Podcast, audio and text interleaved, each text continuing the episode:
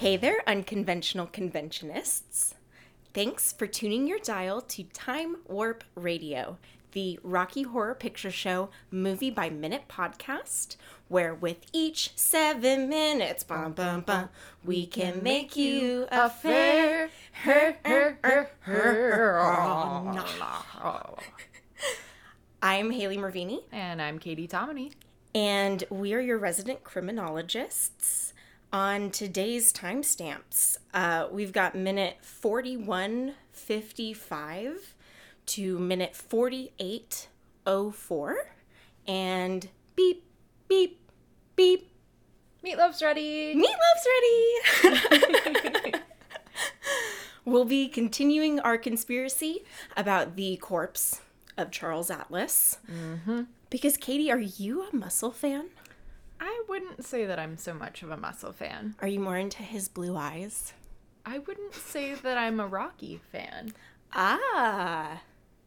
You're you're you're you're biased toward toward the man of the hour. Ugh, we love Meatloaf. Yeah, we're finding out what's been delivered for dinner in our profile of Meatloaf and his Elvis inspired Eddie. Yes. It is a really fun section of the movie. I think this is probably if people were not into the ballroom segment of musical numbers, uh, they prefer the hot patootie big party scene. I feel like this is when the party really gets started. I feel like this is like at least for me personally, this is where my little like rock and roll fantasy gets gets started. Or it's where you get killed off in literally one character's instance. Uh, but we'll get to it because he has a very interesting. Eddie is like intermingled with all of these people in a strange seven degrees of Kevin Bacon way. Yeah, totally. And uh, let's just get into it. All right. So we are in the laboratory. We hear three loud beeps and a large, bright red refrigeration unit door is slowly creaking open. It's falling like a drawbridge to reveal a wall of ice. And originally in the first edition of the script, they were going to continue with what they'd done in the stage show, which was have Eddie being stored in like a Coca Cola freezer.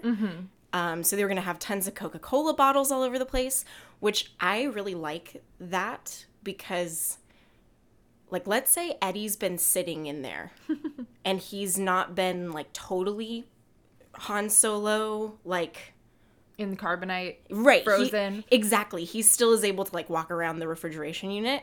It would explain why he's able to like stay alive for Yeah, that he's got period the of time. Coca Cola for substance.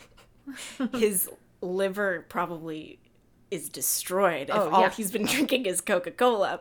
But I digress. And through this sheet wall of ice bursts an ice frosted Eddie riding a Harley Davidson motorbike ex World War II, holding, well, not exactly holding, he has a saxophone strapped around his back. Mm-hmm. It was originally going to be a guitar, though. I associate Eddie so closely with the saxophone that I can't imagine him being like a guitar riffing, soloing. More of a, honestly, in that way, he'd be more of a Buddy Holly type if he's gonna be like, See, in my head, I was picturing like a like a Van Halen, like. But I think that's because I love hair metal so much. he would have been early to the trend if it were in that case. He would, he would, it would be like, uh, Ten years early, yeah. Right. It's like Marty in Back to the Future. He creates, he steals the idea for for blues music Yeah. and invents it 20 years early or something.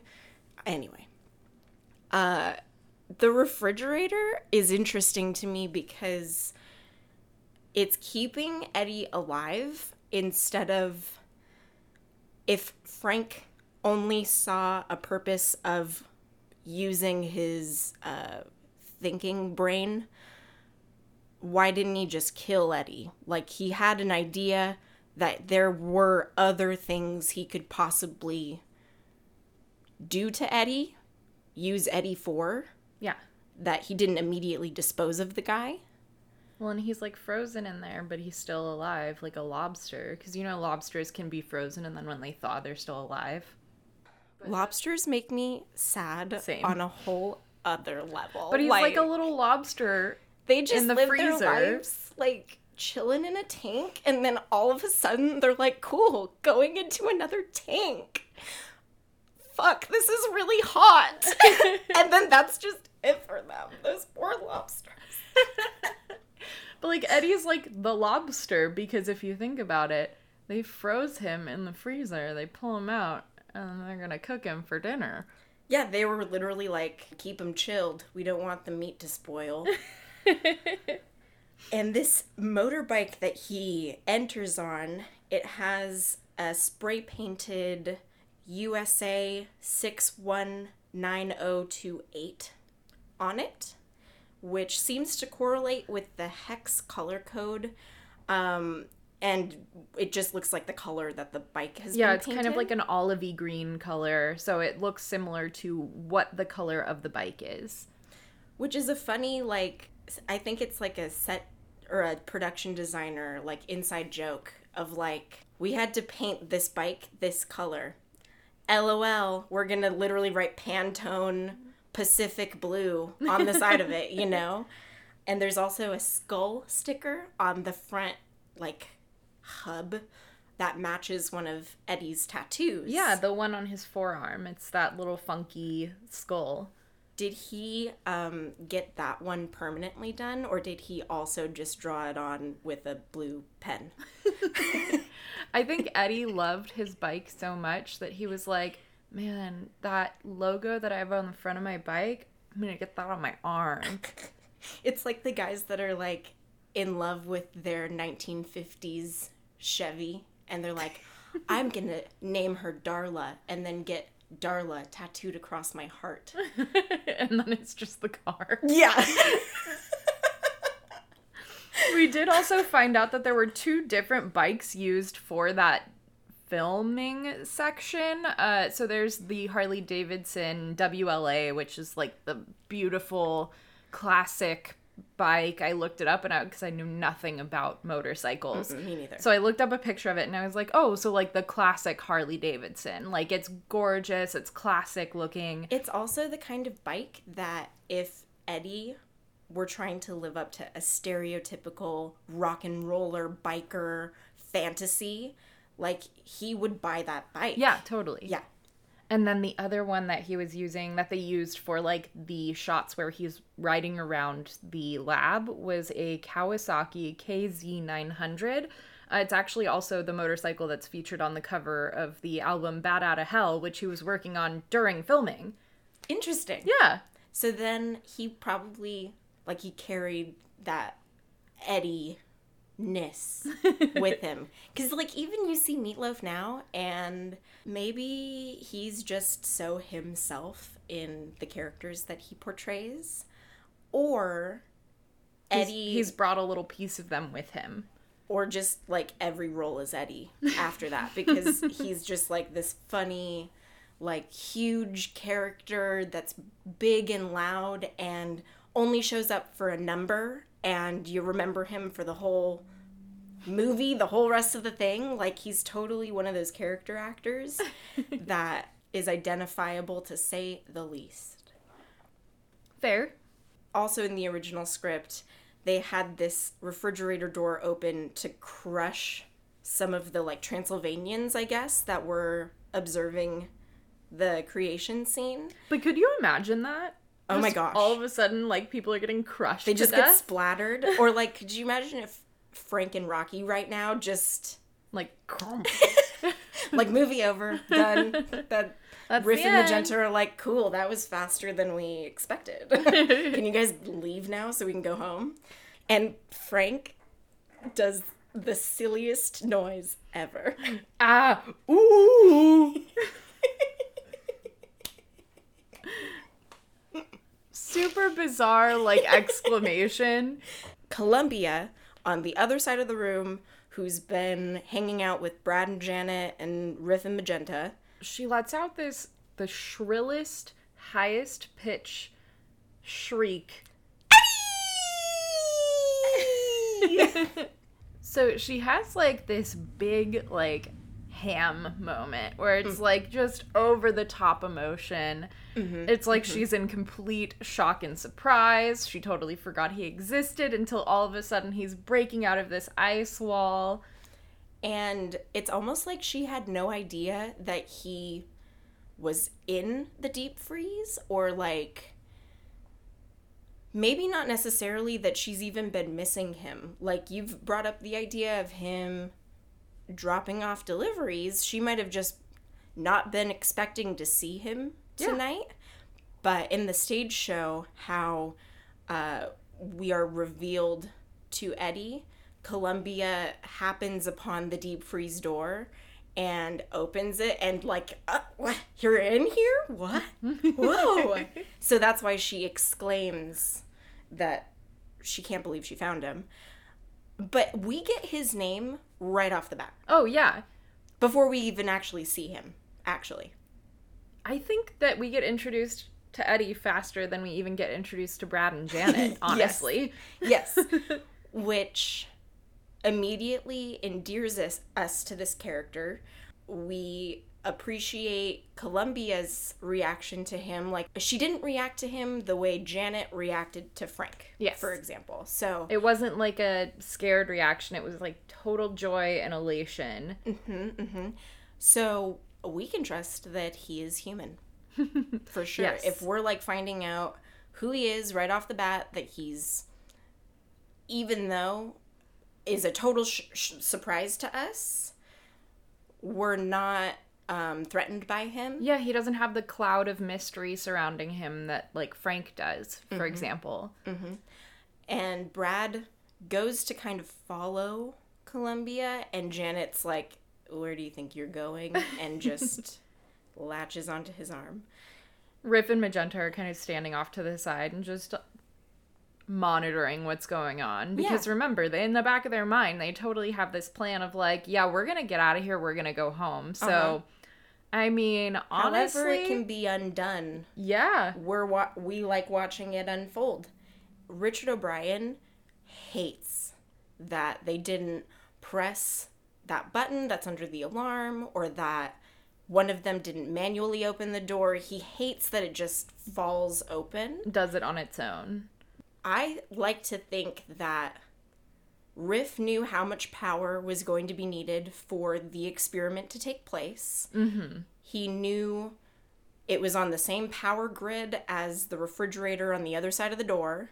He knew that having to reroute all of the power into the sonic oscillator, like, hey, ma- if it malfunctions, oh well. well, let's see what he plans on doing with that if he's so smart. yeah You know? Let's throw him a curveball. So again, another cut lines from the original iteration of the script. Eddie, as he's coming out, says, "Stay cool, baby." Which coming right out of a freezer is like chef's kiss. Janet says, Who's Eddie? Riff says, "The delivery boy." To which Magenta says, His delivery wasn't good enough though. Ooh, spicy, spicy. I like that this gets cut.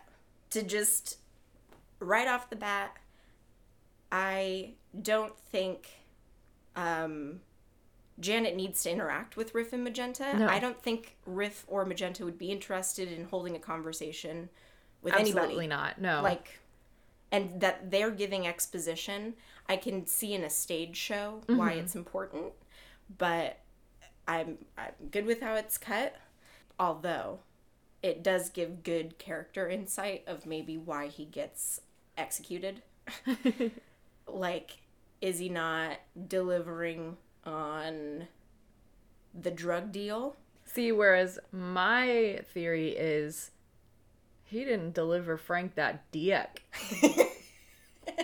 you know what I'm saying? Like Frank wanted Eddie. Mm-hmm. Eddie was like, nah, I'm good. Yeah, because okay, I've been on this thing of if Eddie and Columbia are kind of surrogate Brad and Janet characters, that maybe Eddie was experiencing the same bisexual questioning that Bradley J is. Mm-hmm. But as we get into the lyrics of Eddie's song, I don't think Eddie is gay. I think he's like a confirmed heterosexual and Yeah. is like proud to exclaim as such, you know? Mm-hmm. If that those lines had transpired, Janet would have fainted again because girl can't take a deep breath or not lock her knees Yeah, or she needs I to like get it together just a little She bit. might be anemic. Like at this point, I'm concerned that she's fainted four times over the course of the last, I don't know, 45 minutes. and guests in the gallery start screaming and scrambling as we fast zoom into Eddie riding forward, breaking the sheet of ice. He puts his kickstand down. We kind of hear the music kind of start to rumble in the background, and the Transylvanians on the observation deck all tableau. It, it made me think like they're trying to become statues among the like other statues in the room. Yeah, because they're they're all very dramatically posed. Mhm. Mhm. They're first terrified of him. And then they realize like, oh, he's I think they recognize him. I think they're f- afraid of a sudden surprise guest maybe invading on their alien activities. And then they realize, oh, wait, no, we recognize this guy. This is that Elvis impersonator that we've been listening to his eight tracks out in Transylvania because they all kind of they stop they're waiting to see if it's okay eddie takes off his sunglasses and helmet tosses them to the floor Also, quick peep on the background of that shot. The interior of the like ramp that is formed from the refrigerator door falling down, it's leopard print. yeah Eddie is like the grooviest dude, honestly. well why'd they put wallpaper on the inside of the like what is frank doing like why does he think that belongs there unless it was li- he was storing eddie there and eddie has been alive in there and has created like a holding cell of sorts because Potentially. Eddie loves him his leopard print. Oh yeah, he's got the leopard print on his lapels. He used the extra to wallpaper that fridge door. I don't know, man. It's hilarious. Frank left him in there with crafting supplies. this is kind of the first time we're seeing any reaction out of the Transylvanians um, that is not measured. They're getting a little bit into the groove, and uh, they weren't surprised at Brad and Janet's arrival. Um, and even when Frank-N-Furter was singing Sweet Tea, they were like, ooh, fun. We like, we like. Wow. But this, they're like a fan of. They love this Oh, music. yeah. and Eddie has so many props. And we get all of them in this frame right here. We've got the sunglasses, we've got the helmet, we've got the saxophone, we've got the motorcycle handlebars. It's just so many things that come into play for this character who is literally on screen for like five minutes. Mm-hmm. mm-hmm, mm-hmm. and they're not necessary. I will say, I have particular memories of seeing Eddie's come on with, you know, a bike handlebar that they've taken off of a thrifted bike and they've taped a flashlight to the front of it. It's an entrance that's meant to have an impact. And like Sweet Tea with that spin and reveal, mm-hmm. like Columbia's reaction has to befit something, you know? It, Oh, yeah, like, totally. but you don't need a saxophone. I've seen folks with like like pool floaty saxophones Yeah. that they like inflate and that works. There's also like dollar store cheapy like mini plastic saxophones that I've definitely used before. Uh-huh. And they're the show? hilarious. It's so fun. Yeah, I love them. Eddie gets off that motorcycle. He does a Woo! spins around. And there he is, folks. Meatloaf, the, The man, man- himself. The man with only one name. he actually has like three different names though. so he was 27 during filming. He was born Marvin Lee Aday, but actually later changed his name to Michael, but also just goes by Meatloaf or Meatloaf Aday. So he has many names. Meat. Wait, wait, wait, wait, wait, wait, wait, wait, wait, wait. He goes by meatloaf a day. Is he telling me the only way to keep a doctor away is a meatloaf a day? Absolutely.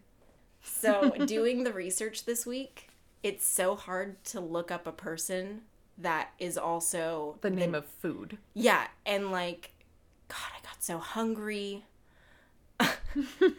I found so many five star recipes that just I considered, you know, having a cooking lesson on the episode today, talking about the best recipe I could find on meatloaf. But his mother was a school teacher and a singer in a gospel quartet, and his father was a police officer who ended up becoming a businessman selling homemade cough syrup. Yeah. So what it sounds like from what I read was his dad was in the army during World War II, Okay. but was injured from some shrapnel. Okay. Uh, and then when he was home, he joined the police force and became an alcoholic um, to deal with his pain. So that's really unfortunate, but it seemed like there was not a good relationship between him and his father at all. Um, his him and his mother were very very close though. That's so interesting though because it informs his character in Pick of Destiny. Mm-hmm. Like totally, that must be his dad. Oh yeah, Totally a military guy who doesn't understand why he's interested in music, and but then a mother who is a soul singer, like Meatloaf, is soulful. He, oh yeah. in his speaking voice. Any any interview you hear him, he sounds like a, a good Southern Christian boy that sang in a in a gospel choir growing up. Like, yeah, totally. Well, he started acting in plays in high school. Uh, his first few were Where's Charley and The Music Man. And he actually got his name Meatloaf from his high school football coach because of his weight, which, like, hey man, Talk about owning a name Yeah. and Meatloaf. this man, like, hey, and it, and it was from one person kind of giving him a Giving him a hard time almost, it seems, but you know. a picked on nickname. Yeah. Mm. I don't know, maybe in football you're like supposed to be beefy. Yeah, that too. So maybe it was like a positive nickname and it like was associated with good things for him. Like he's like a meathead. Yeah. Like he just like worked out a lot. Yeah. You know. Yeah. I don't know. I don't sports, so like sports? What? uh Who? could be could go either way. Who is sports? and after high school, he went to college in North Texas and isolated himself entirely for three and a half months after his mother passed away.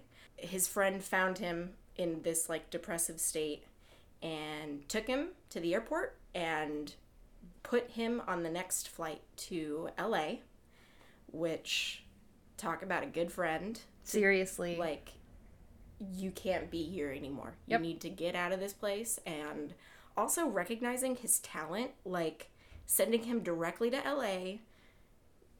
hey buddy, get out of here. Go live your best life away from the place that is making you feel this way. Like you need to go into isolation. Yeah. Like, oh my gosh. After arriving in LA, he formed his first band, originally called Meatloaf Soul, uh, but then ended up becoming Floating Circus, and they had a couple other names. They kind of went through a few different iterations. Uh, they were immediately offered three recording contracts, which they all they turned down all of them. Uh, they ended up opening for Janis Joplin, The Who, The Fugs, Grateful Dead, uh, like anybody you can imagine. They were like hitting it totally big. Then he was like, you know, I want to act. Yeah. Basically, I I don't know why he would unless he ultimately did want to be an actor and that's also part of why he came out to LA. Well, I mean, he was acting in high school. That's true. He, I think he found his like true passion in like theater. Cuz you can do both. Yeah. He could be the fully rounded performer that he is. Um, because after all of his success with Floating Circus, he joined the LA cast of the production of Hair. Look, there it is again, folks. Hair. Hair is everywhere. hair there, hair there, hair everywhere. and in December of 1972, he was in the original off Broadway production of Rainbow at the Orpheum Theater in New York. Then he was in the right place to to reprise Hair this time on Broadway. In 1973, he was then cast as Eddie and Dr. Everett Scott in the original Roxy cast of The Rocky Horror Show. They split the role for the film. Mm-hmm. And I think that's smart because it would be confusing for Meatloaf to show up after we've seen like so many other confusing things to happen. Yeah. I don't think audiences were there yet. It's No. like too much of like a Freaky Friday parent trappy thing of now I have to keep it straight that he is not the same person as who we just saw him as. But he was so bummed. Meatloaf really wanted to be both in the film. He mm-hmm. actually said that him not playing both roles made the film not as good as the stage production, which I think is really funny because he was so invested in playing both of those characters, which is cute, man. He loved it. So Meatloaf rarely does any kind of appearance at cons or reunions. Um, he sometimes will show up to sing Hot Patootie, um, but sometimes he'll also perform it at his shows. But that's like super, super rare. Like, if you see Meatloaf do a live version of Hot Patootie, you are top of the game Rocky Horror fan, a number one. You know, like it's Like, it's super rare to see him actually do it. Consider if you want to record it on and like post it online, or if you want to just like stand there and be Bask absorbing. glory. Yeah, absorbing it. Yeah, because it's he's a character. Oh, totally. boy. And while he was working on Rocky Horror, the film, he started working on writing. No, he was he was like recording and stuff too. Yeah, he was writing it and recording it. He started just uh, overall producing the album Bat Out of Hell, which didn't end up being released until about 1977. He was really shopping it around to see which uh, company would give him kind of the best release deal for it because Meatloaf was already a pretty big name coming from Floating Circus. Mm, mm-hmm, people mm-hmm. knew Floating Circus, so it was really exciting for Meatloaf to be putting out an album.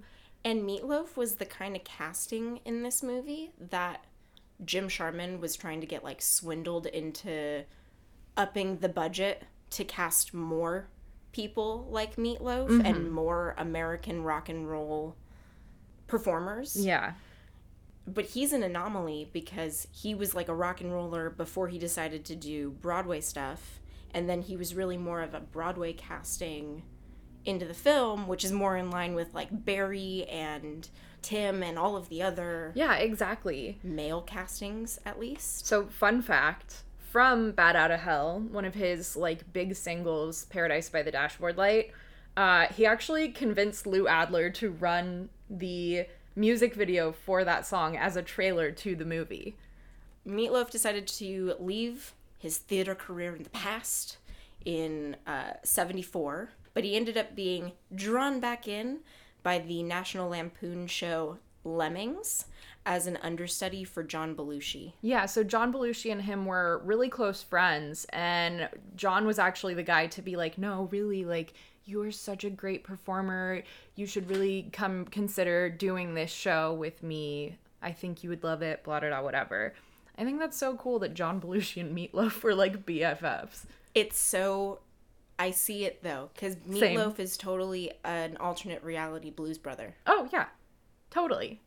After taking his step back from theater and focusing on his music, he really just hit his stride. And Meatloaf has an insane musical catalog. Mm-hmm. After Bat Outta Hell was Dead Ringer, Midnight at the Lost and Found, Bad Attitude, Blind Before I Stop, Bat Outta Hell 2, Back into Hell. Back into hell. Ugh.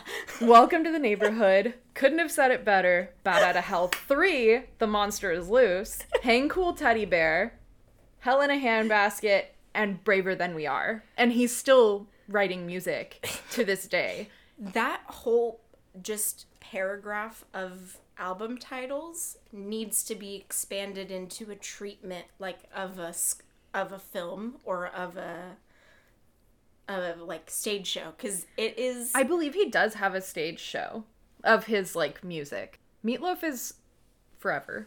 forever. And honestly, I could talk forever about these albums because there is so much content and so many amazing songs, but this isn't a Meatloaf podcast. So I'll just leave it at the album titles. You can do your own research. Yeah, if it was, I would have said that recipe that I found. that I'm gonna. Uh, Meatloaf can also be seen in Spice World as the girl's bus driver, alongside the other Rocky Horror cameos, Richard O'Brien and Hugh Cecil.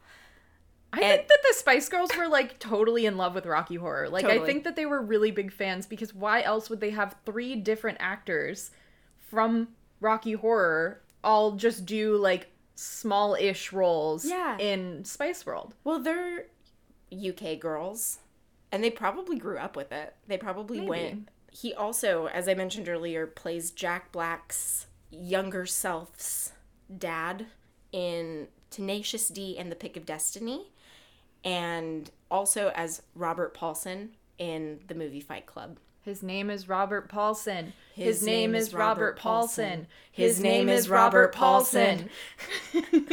That is probably, if I had to rank all of my favorite callbacks, that floats among the top three. Oh, it's so good. Like, I love Oh Shit, We Missed the Bus.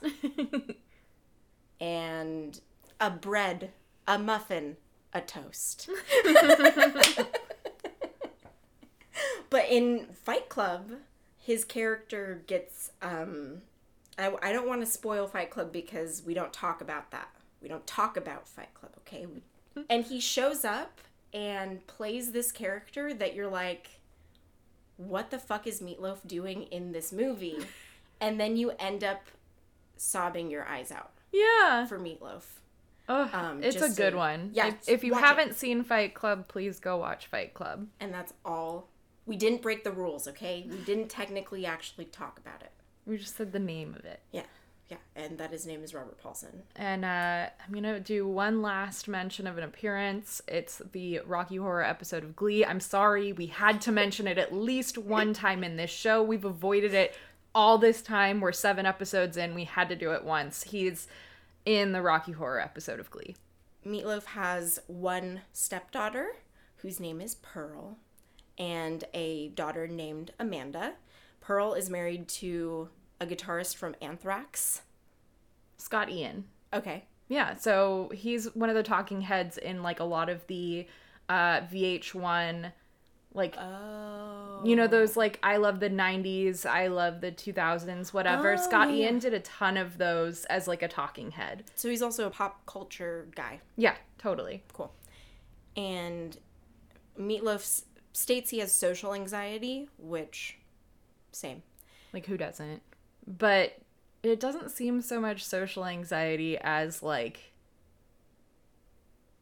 not wanting to talk about certain things because on the other hand of that, he is very very open about his uh, right-leaning political beliefs, specifically a certain uh, soon-to-be ex-president of the United States. So, It would be so awesome if he could do the reunion stuff that now Tim and Nell and everyone are doing because It would be really great to talk to him about his like theater career in general, not Mm, His even just. Rocky Horror, but oh my like gosh. he doing some background research on him i actually had no idea where he had come from what he had been through in his life and i have a lot more respect for the guy honestly Yeah, I've always thought he was a fun rock and roller from the 70s and 80s. Yeah. And he's so prolific. and he's still making music which is insane to me mm-hmm. So if Rocky has the left brain, mm-hmm. that would mean Eddie kept the right brain. Mm-hmm. and we're making this assumption because the scar on his forehead is on the left side Yes. so Yeah. one would assume that they have removed the left half of the brain Yeah. I just look at that scar and I'm like, how did they remove anything from there? Like, the scar is totally cosmetic, just so viewers who don't know who this person is that's just busted out of a thing out of nowhere, surprising us. Like, all of the other characters have just busted out of somewhere, surprising us. We see a visible wound to know that he's had some kind of surgery done, and uh, if he's got the right brain, it explains why he's still musically inclined. yeah He's playing an instrument during the song. He's very poetic. Yeah, with because his language. The right brain is the side that's associated with feelings, imagination, rhythm, arts. He's definitely the more emotional one out of the two, him and Rocky. Mm-hmm, um, mm-hmm. You know, his solo number is an ode to his first time doing the do. Like, Yeah. he's definitely the more reminiscent of the two. and he's singing and dancing all over the place. Mm-hmm. Which, like Rocky's character, he's like the strong, silent type. Yes. and is way more associated with like the linear thinking of the situation and it's funny because then he has those lines later of like you know this isn't really making sense i don't know if i can trust these people Yeah, his cut lines make him make him out to be kind of the more logical, uh, factual characters, mm-hmm, mm-hmm, mm-hmm. which makes sense because he has the left brain, which that is associated with. and it would also make sense why hot patootie lyrically makes very little Logical surface- sense. yeah surface logical sense So Columbia is standing uh, at the ladder of the deep freeze, biggest, giddiest grin on her face. she's sinking her nails into her face from excitement Yeah, she is so excited. and it's real emotion. Like we've seen her kind of get irritated with the guests and kind of be a little sassy with Frank-N-Furter. But we haven't had any like anything past that surface level.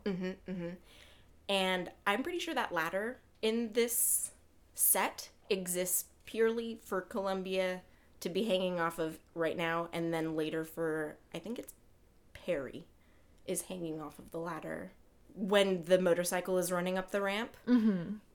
Because no character actually goes up and down that ladder, but it's so it's a perfect like flat space for Columbia to just you see her costume, you see her blue socks. Like, I love that it gives her a place to just kind of also tableau. And so begins Hot Hot Patootie. Originally, it was called Whatever Happened to Saturday Night. Which is interesting mm-hmm. because, I mean, it is the first line of the song, but if Eddie is truly asking, what hap- what happened? Like, dude, where's my car? what happened on Saturday night? Yeah. The lyrics and music are by Richard O'Brien, with the musical arrangements for the film by Richard Hartley. It's interesting because it's sandwiched in between Frank's second big number.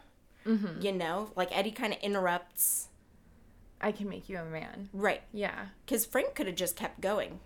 He could have oiled up Rocky, could have pulled the ropes then to go straight to the honeymoon. But He had to wait because, you know, greaser from the freezer like a bat out of hell. Yep. there's so much lyrical dissonance in this song. It's like a companion track to Sword of Damocles because it's a character that's just happily bopping along and casually singing about getting abducted and lobotomied. like everyone's like, "Oh, this is such a great track," instead of hearing the plea that the person is actually exclaiming. Mm-hmm. And it indicates for me that both songs are From the same brain. yeah, and a cry for help. Yeah. But why would they change? Why do you think they changed it to Hot Patootie? Why do Why do you think they made it more of a I think it makes single? Uh, I think it makes it a little bit more commercial Mm, because it is meatloaf, Mm-hmm, you know. So by the time that this film really got big, Meatloaf was already like a famous musician. So whatever happened to, to- Saturday Night isn't as catchy of a title as Hot Patootie, I think, in my personal opinion. So I think that they kind of wanted to make it like a little bit more commercial of like, ooh, hot patootie by Meatloaf, which we all know is slang for a hot piece of ass. Oh yeah, hot patootie. the Transylvanians start to realize that there's uh and they're like, "Ooh, another musical act." Love cons with musical acts. And Eddie sings to them, Whatever happened to Saturday night when you dressed up sharp and you felt all right? this song is in the style of like 50s rock and roll very Elvis Presley kind of like grooving, Like a gyrating. yeah yeah yeah yeah mm, mm, mm, It's it's more of a, a pelvis turner. And he's kind of reminiscing a time in dating culture that like people went to sock hops and drive-ins and car hop diners and you had like the good old-fashioned weekend and you would dress like it's dapper day at disneyland and you'd go out on like a date. Like you reserved saturday nights for if the cutie was going to give you a call and ask if they could come pick you up and take you To for Lover's a drive. Lane. yeah, it literally like just to go to a makeup point. Yeah. Even he also talks about dressing up sharp, which Rocky has just said he was dressed up with no place to go. Mm-hmm. Another parallel between Right. the two, for sure. Yeah, like We're just continuing to draw up more and more of like these are the same person. Mm, Was Eddie going to the castle to pick up Columbia for a date? I don't know why you're so stuck on this Columbia being at the castle before Eddie. I think she okay, they probably got there together. He continues doing his delivery and now Columbia has found all of her friends that she can do drugs with and she stays at their house waiting for her boyfriend to have his like off day and come pick her up. Maybe Eddie was dressed up to pick her up for Yeah. a date. was gonna come pick up Columbia for a date and then Okay. All right. is like uh, I'm not in the same place that I fell asleep in on Saturday night. Whatever happened? That because I remember we got ready to go on a date. I don't know if like Eddie is kind of being with this song, if he's kind of being like a surrogate for the people in the 70s that were the greatest generation and who naysayed the free love movements of the 70s and who are like, "Ah, well, whatever happened to when you would get dressed up and you would call a girl and you would talk to her mother on the phone before she allowed you to speak to her daughter?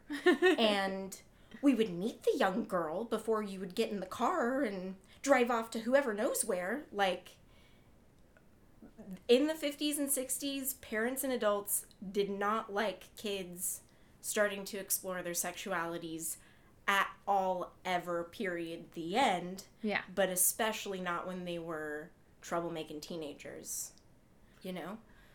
The camera pans with Eddie as he continues to move toward Rocky Horror. He makes a direct beeline.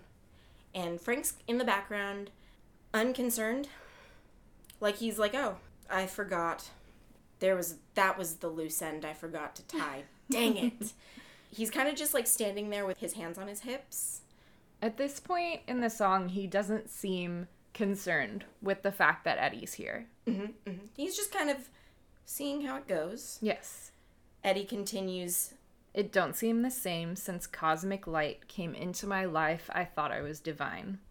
okay, so cosmic light could mean a few different things. Yeah, so my first instinct was cosmic, meaning like outer space, Yeah. Aliens. Does Eddie know that Frank is an alien? I mean, his uncle is Dr. Scott. Dr. Scott and Frank seem to have this connection. Ooh. Did his uncle tell him? Do you think Eddie was a spy? Maybe. Ooh, that's interesting. Because cosmic is a little too on the nose for me.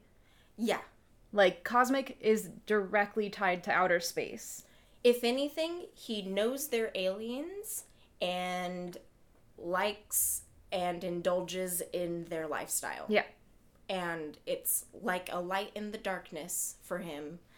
Um But you had a different interpretation when you first read Yeah. through it. I thought like like they call it like a like a twilight light when you're coming out of a surgery and you get, or when you're like going into anesthesia and you get that like that halo bright light of the surgical light that's over you Yeah. and that being maybe the last thing Eddie remembers seeing is like looking up and seeing the surgical light from like the the paint mixer.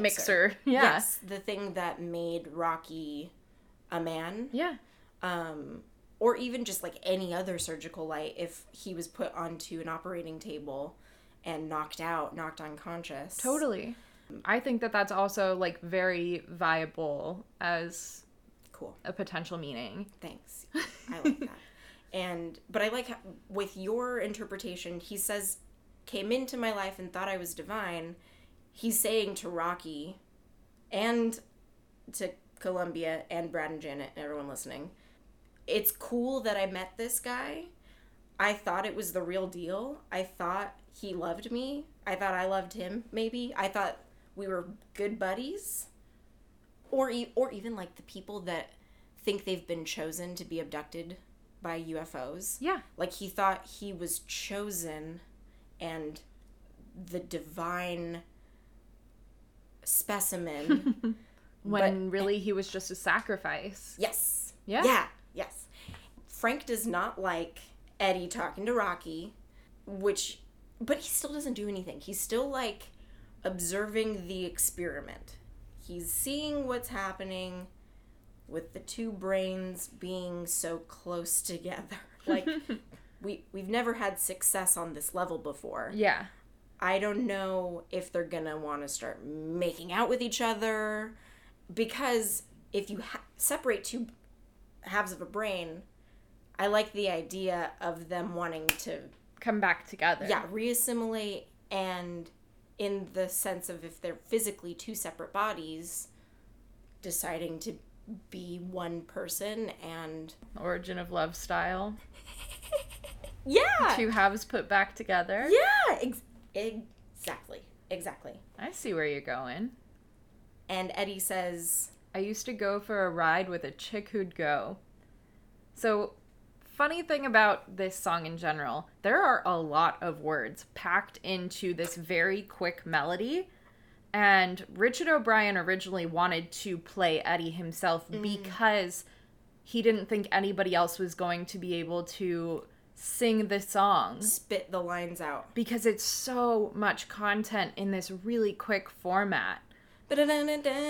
yeah it's It's a lot. you have to and Keep up. he like fell in love with meatloaf because Meatloaf had that soul behind it and he mm-hmm. knew how to get out these lines in a way And that came across. notes. Oh, so good. We haven't gotten to the notes, his, his upper register yet. But he snaps and points to Columbia like, he like motions to her like get over here. you know you belong with my arm around you. Yeah. Like that kind of biker. Come over here, babe. You're mine. she runs to him. He picks her up and swings her onto his mo- motorcycle. He says, And listen to the music on the radio. which everyone on the observation deck has started to bop and groove. They know and appreciate music. And now Eddie is directly talking about the influence music has had on his life, and specifically in this one instance. I just had a light bulb go off. Tell me. So we see the Transylvanians in the very beginning riding in on motorcycles. Mm-hmm. They see Eddie ride out on a motorcycle. They're scared until they realize he's riding out on a motorcycle. Uh-huh, Did they go, oh, he's one of us? It literally just had that light bulb go off, And off. they think he's another Transylvanian. Maybe. Maybe. Because, okay, I thought that too. I thought motorcycles, the Transylvanians came on motorcycles. I was thinking, like, we later see Frank's fan merchandise room dedicated to Eddie. Is it Frank's? It's in his castle. Well, Columbia the lives room in the Columbia, castle. yeah, is is in when she's singing Eddie's Teddy. But if Eddie is this like Elvis impersonator, and Dr. Scott is trying to make contact with alien species, and he plays Eddie's music sometime Yeah. and says that it's Eddie and he can play saxophone. And now all of the Transylvanians are Eddie's biggest fan. And they all ride right. motorcycles because they saw Eddie ride a motorcycle. All right. Maybe. Maybe. I keep going back and forth on it because Yeah, it's it's a very weird thing because it's like they're really afraid until like the music starts going a little bit. Mm, mm, mm. But I'll I'll loop back around in a minute. we need to we need to think about it. Eddie is like totally in love with Columbia. Like you mm-hmm. can see it in his eyes. Do you think there's any possibility that the Transylvanians trapped Eddie? I don't know if it would be like the Transylvanians as a whole. I think if anybody like trapped him, it would be Frank and Riff and Magenta. Okay. Because Frank and his henchmen. Mm, mm, mm. you know, I don't think it would have been like all of the Transylvanians as a whole. They have their own stuff to worry Yeah. about. They're on vacation right now. Yeah, they're at This the is- convention. Right. This is their weekend off, and they're going to go back to whatever Denton, Ohio, Texas, California, probably. Like, whatever Denton they're from. Eddie continues to reminisce. A saxophone was blowing on a rock and roll show. We climbed in the back seat and really had a good time. He's just saying, like, wow, I love it when music makes me so horny that I just want to jump over the front seat of my car to try rounding second base in the back seat, you know? He's also having so much t- trouble controlling that saxophone. Oh, I know. So since it's like wrapped around his body on like a sling almost, it just keeps kind of flinging all over the place and you see him like swat it back so many times. And it's a real saxophone. Yeah. So it's like smacking him in the arm, and he's still high energy, still turning it up to 12. We haven't talked about the shadow cast stage directions for So- this scene yet. Yeah. So shadow casting this scene is honestly as a seasoned Columbia my favorite part of the show. Um because this is the scene where you really have your other half. Frank has Rocky, Riff has Magenta, Brad has Janet, and then Columbia is just kind of all on her own until Eddie gets there. And that's like we said the first time that we get real emotion out of her. So you finally get to turn it all the way up, and ah, it's so much fun. So Eddie comes out. usually stage left. Eddie comes out, drops his stuff, calls over Columbia. Columbia goes over, and then he loops back around to give Brad the saxophone. All I know is I stay pretty stationary. Like Brad and Janet are are still observing the experiment taking place. Brad and Janet aren't super necessary in this scene because the only like interaction that he has is shoving the saxophone at Brad. So it doesn't really matter where you're standing as long as you're standing somewhere that Eddie can get to you easily. and then is Rocky So he is kind of with Frank. Mm. So Frank and Frank and Rocky are kind of hanging out near each other. Mm-hmm, mm-hmm. And then at one point Frank will pull Rocky and put him off stage. take him off stage and then he'll Frank will also leave at one point to go get the weapon. Mm-hmm. And Usually leave stage left where the Eddie came out of the quote unquote freezer. yes. Oh boy. Eddie is so much fun in Shadowcast. Like that is what picks the energy back up in the crowd cuz this is like if we've started the show at midnight, we're almost at 1 a.m. People are starting to get a little sleepy, but you have a motorcycle hop on the scene and start this huge high energy moment. Rock and roll gonna- saxophone solos, Well, like it's also going to turn into watching two people doing like insane swing dancing. yeah. So Eddie continues singing. Hot Patootie, bless my soul. I really love that rock and roll. He's pointing with so much energy to Brad and Janet that he's like shaking. Like, you guys think this is a fun song and dance number, but y'all need to listen to me while being pretty much like unconcerned with Frank hearing any of the warning. I think it's interesting that Eddie doesn't know Brad and Janet, sees that they're new on the scene, mm-hmm. and is like, I need to warn them about these people. Yeah. The first time he sings the chorus, Columbia is eating the rings on his hand Yes. as an appetizer. She's licking his rings and she is just over the moon in love with Eddie. Like, cannot get her eyes broken away from him. Like, she is just one track mind focused on him. if he asked her to kiss his boots, she would. She would. Yeah. And the second time he starts singing, they start doing the swing dancing moves that are frantic and So messy, high energy. high energy. They need to get it out of their system. It's like they need to dance right now. They have not seen each other in a week or however long it's been, and we need to dance with each other. Because Eddie's saying music gives people an excuse to at least start dancing, but we all know what some dirty dancing will lead to. Yeah, nobody puts baby in a corner. you know what? Looping back to your initial theory that Eddie is like a celebrity mm. for the Transylvanians, mm. the Transylvanians are all singing along and they know the lyrics. So maybe you're onto something. Because they already know the words. Okay, what if Hot Patootie is a single that Eddie has put out in his life? You know, that's just Eddie's number one hit. And he knows the words so well that when he comes out of this surgery, he just starts spouting them off. Yeah. But yeah, the Transylvanians are singing along.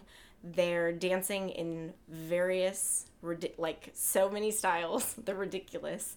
They're like punch dancing Yeah. and Like doing like a shoulder shimmy back and forth with each other. and mirroring each other's like facial expressions like they're doing like mime mime posing all of this choreography is ah, i love it.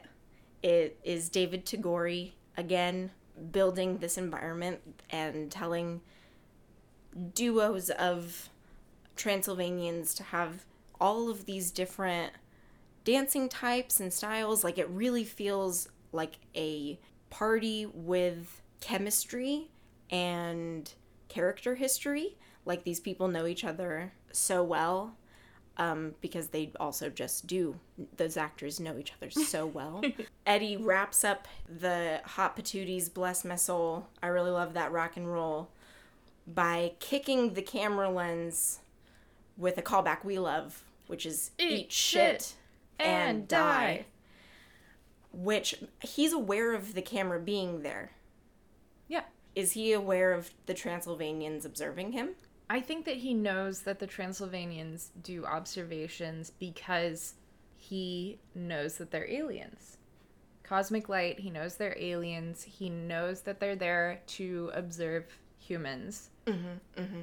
Because he's, well, okay, so he's talking to Brad and Janet, but a lot of it is directed, like, in the camera's angle. Mm-hmm. Like, he doesn't quite break the fourth wall as much as Frank does, but he is aware that he's being filmed. It makes me like the Transylvanian reality of this being like an episode of Big Brother. Yeah, totally. Totally. and them being like, "Oh, what? Eddie is on this episode? Whoa, we weren't expecting to see him because he might be like the Elvis of, Of- Transylvania." Yeah.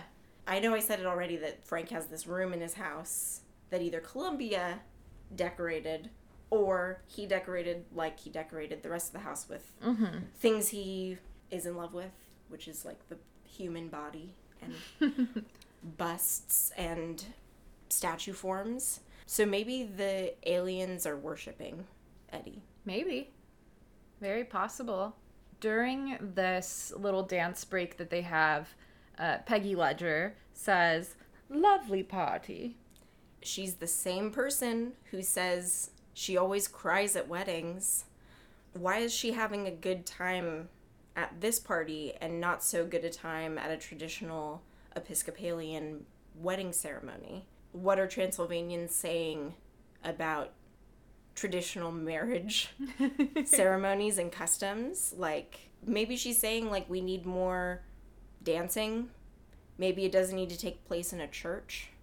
Maybe it doesn't need to be between a man and a woman. Maybe it doesn't need to be about a woman giving up her life, liberty, and happiness to become Property of a man. a Mrs. Ralph Hapschatt, you know? As opposed it's like this is a lovely party. Like maybe the Transylvanians were invited to this party as a Frank's getting married, y'all. Yeah.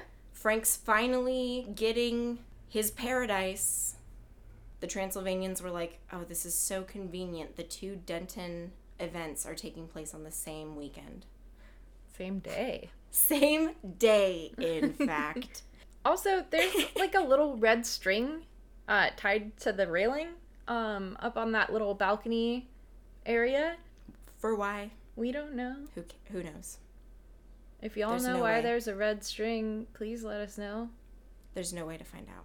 Eddie has finished his like dance break sax solo break and starts to direct himself toward more specifically Brad and Janet.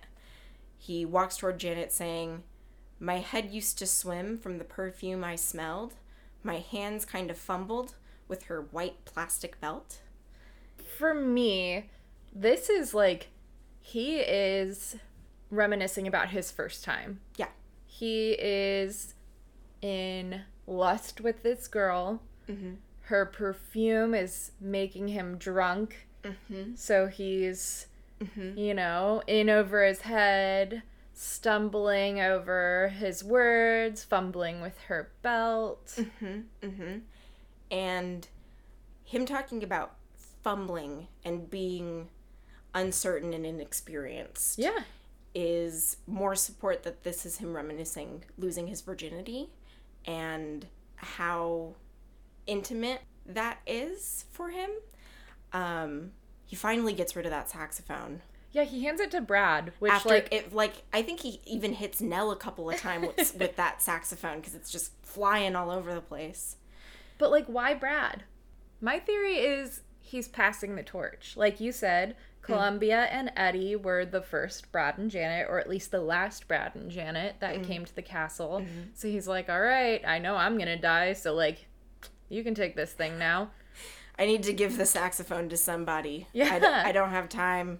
He doesn't have a will written to, like, you know, give it to somebody else. So, yeah. And I think it's also, like, the biggest, most inconvenient prop to have to hold that it's so awkward that he hands it to Brad. And then that, you know, Barry gets stuck with it for the whole rest of the scene, just holding this big, heavy. Saxophone. Yeah. Eddie continues. I'd taste her baby pink lipstick, and that's when I'd melt, and she'd whisper in my ear, Tonight she really was mine. And he's remembering specific smells, touches, tastes, like the entire specific experience of losing his virginity. And like he says, baby pink lipstick, which is expressly feminine Yeah. and youthful. Like baby pink is a color that no sensual woman, like women wear red lipstick. And we've seen the lips, we've seen Frank's lips in red. Mm-hmm. So Eddie is saying, like, no, he likes the soft, sweet, feminine things. They're finally kissing with tongue, I guess. And tonight is the big night. Finally, she's been talking about letting me maybe go all the way. And she just whispered in my ear, She's mine. We're going all the way, folks. Eddie gets back in front and puts some hair oil on. Buddy Holly was singing his very last song. He had sex hair, so he had to, you know, get it recoiffed um, after hooking up in the back seat. Brad and Janet are like in their early 20s. Sure. Columbia's in her early 20s. Sure. How old is Eddie supposed to be? So he says Buddy Holly was singing his very last song, which makes me think he's talking about somewhere right around the day that music died. So the day that Buddy Holly died, which was in 1959. Mm-hmm. So he could have been like a teenager in 1959. I'm thinking between like 30 and 35. Like early 30s. Yeah. Yeah. I think yeah, I think Eddie's a little bit older because Dr. Scott is also of a certain age. So if Scott Dr. Scott's in his 60s, it would make sense to have a nephew Being in his 30s. in his 30s. Yeah. Yeah. Could be younger. Eddie could be younger, but if he's like reminiscing hearing Buddy Holly on the radio, he's also talking about his very last song, which Eddie is singing his own swan song right now. Um, he says, "With your arms around your girl, you tried to uh, sing along," and I think he's just trying to get handsy. Oh, yeah. TBH. Uh, he's serenading Janet, giving her the look, the up and down, and she's like, She's kind of going for it. yeah, like she's more. I would say more into Eddie than she was into Rocky, because Eddie is charming. Like, you're, he's fun, he's energetic, and Janet is like coyly batting her eyes at him. She's being a little flirtatious and right in front of Bradley J, which he does not like. no. No. Brad is like very sensitive. Eddie continues, It felt pretty good. Woo! Woo! Really had a good time.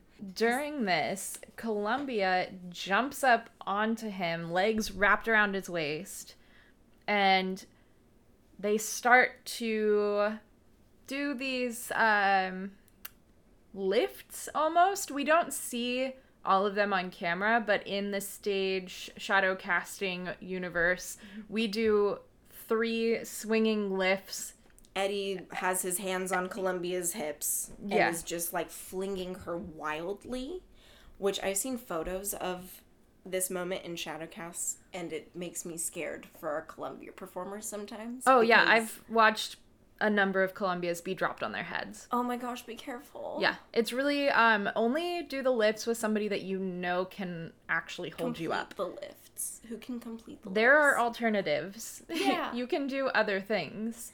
Um, one of the alternatives that I've done is just repeat the dance, the swing dance from the previous verse, or you can do kind of uh, side to side. So you're still doing like a, a lift, but instead of going up and down, you're doing side to side. Yep. And that's a little bit more doable for people who are not as well versed in the vertical lifts.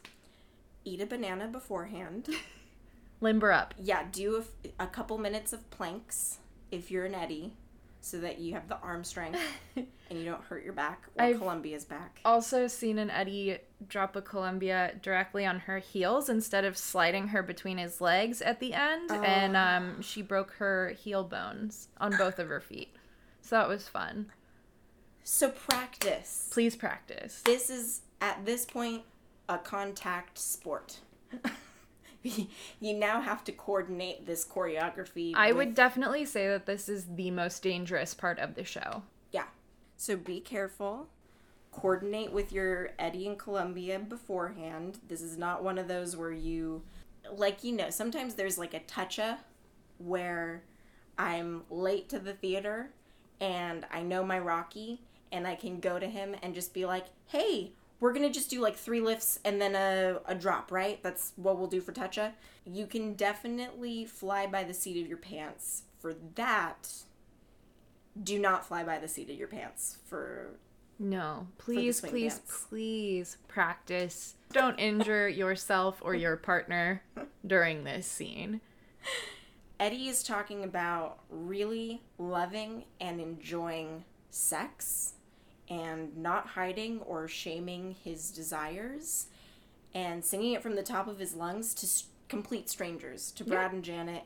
Here I've just laid out for you how I lost my virginity and I hope you guys can understand how special it was for me because I'm remembering it so vividly right now. The camera cuts to uh, Pam Obermeyer and uh, Stephen Calcutt dancing, and then it pans over to Perry and Kimi, doing and their punch dancing.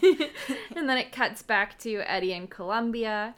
Uh, he's just doing the lifts, throwing her around, tossing her like a football, you know, casual.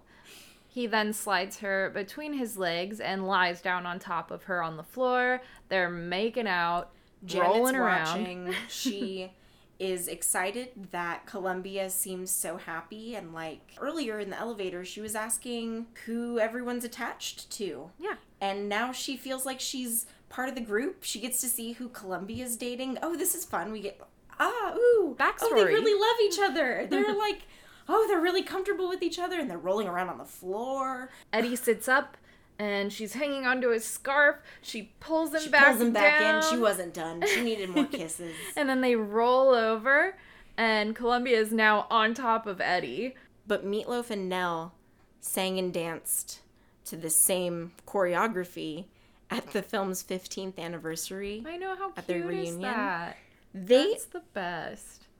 I think they could probably still do it now. Oh, I totally do not doubt that they could 100% still do this. I think Nell could do it. I think she probably still practices and is like, if they need me to do it, I will be ready. Nell does, is never unprepared. It's they're just r- rocking and rolling all Yeah. over the floor in front of everybody. They do not give a flying fart who is voyeuristically watching. Riff and Magenta are not watching though. They m- dance into the refrigerator and are doing like a similar swing dance, like kind of spinning each other around. Rocky is dancing with dynamic tension. He's doing a very um, robotic, kind of flexy dance that's very strange. All Uh. he knows is dynamic tension. That's it. He doesn't even know how to walk yet. Once Frank realizes that Rocky is getting into the groove, he has had enough. He mm-hmm. is absolutely done at this point.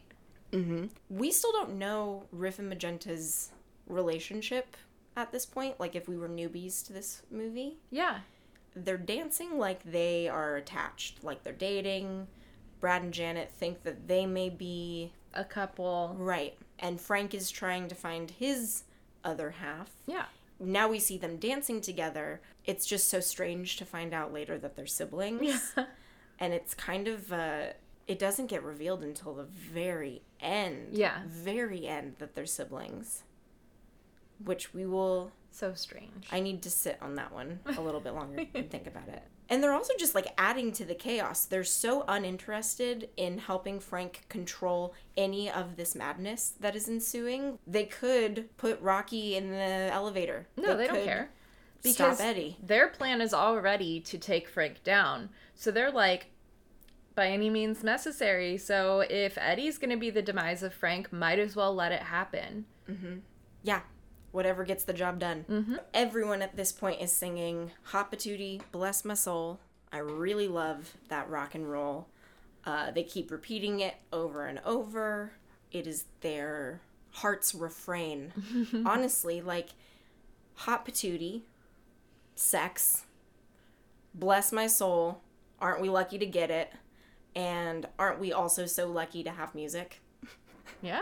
Isn't it so awesome that as a species we have Created. sex and music and aren't those things awesome? He's like markedly talking about hooking up with a woman Yeah, it's very clear from the lyrics that he is singing about a woman. and there's no hesitation in his attraction to the female species like it's not like He wasn't singing to seduce Rocky or to seduce Brad. He was specifically going up to Columbia and mm-hmm. Janet and mm-hmm. singing at those two. Mm-hmm. And I don't get any inkling that he's interested in Frank. Me neither. It's like he forgets Frank is there when Rocky was like running from Frank at every opportunity and mm-hmm. trying to stay away from him. Like Eddie is like, oh, he's there. Oh, oh okay. Hey, oh yeah, that hey. guy. hey, picking up my girlfriend. See, see you later. You know, he is reminiscing about how much he loves sex and is spending his final moments literally telling everybody how he lost his virginity. Mm-hmm. And he's warning to Brad and Janet, hey guys, your first time is important. Like, losing your virginity is significant. Don't blow your first time on someone who's not special because you will remember it forever. Good, bad, or ugly, you always remember your first time. We get four bars of instrumental with a sick ass sax solo as the guests on the observation deck are on uh, kickline fantasy and do their step, step, step kick dance. And I love this shot because it's two different filmed moments Yeah. of the dance. So they could fit everybody on the flat deck for one shot and fit everybody really close together. And then they space everybody out for when the motorcycle is going to go up and around the ramp. Um, but it also, I like it because did they time warp locations? Are they shapeshifters? Did they Maybe. transport, teleport six feet apart from each other all of a sudden? I'm just saying. It's possible. It's a possibility. And Eddie picks Columbia off of him, sets her down, and gives her the most emphatically blown kiss. Yeah. Like, passionate and like he doesn't know the next time he might see her, sort of a thing. Like a bye, baby. yeah. yeah. Frank grabs Rocky and escorts him into the elevator and slams the gate shut. Mm-hmm.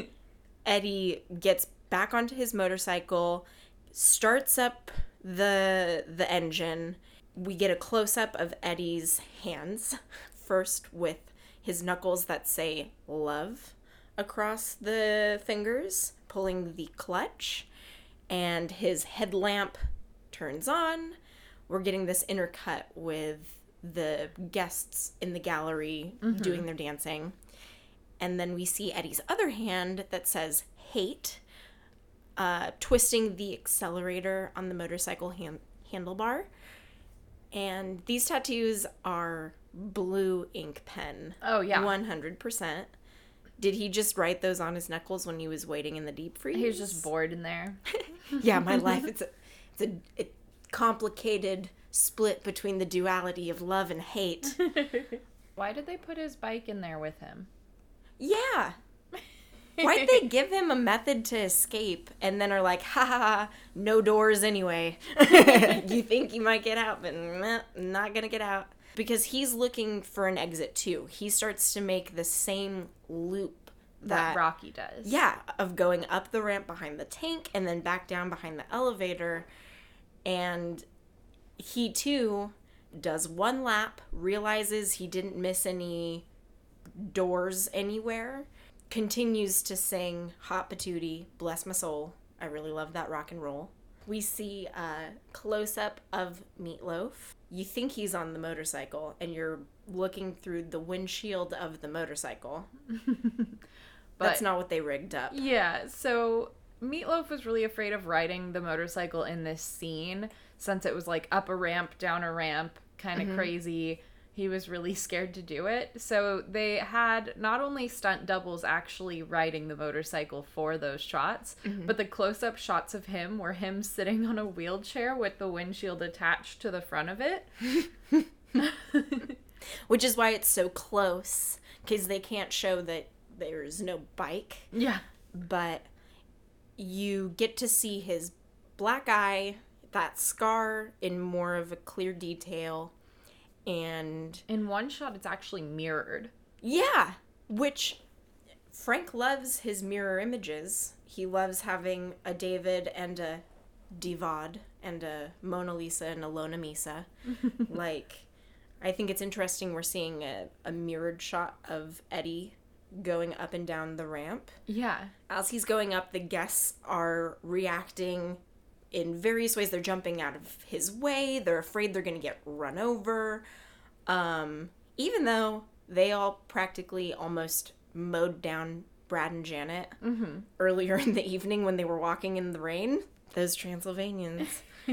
but this stunt double that subbed in for Meatloaf was so much smaller than him. He was more of the body type of like Richard O'Brien, like a skinny guy. Yeah. And he had to be padded so heavily to just resemble Meatloaf's body type.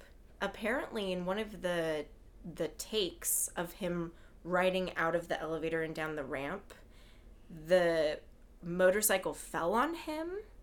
It was either when he was going off the the refrigerator door ramp. I think that's when Patricia Quinn talks about it happening. But it may have also happened like he rode off of the circular ramp, Ramp, that yeah. the, that he was actually driving on, um, and the motorcycle landed on him, and everybody on set, like everything stopped. Everyone was so afraid that he like just Died. died right there in front of him because he laid so still for like a solid minute, you know?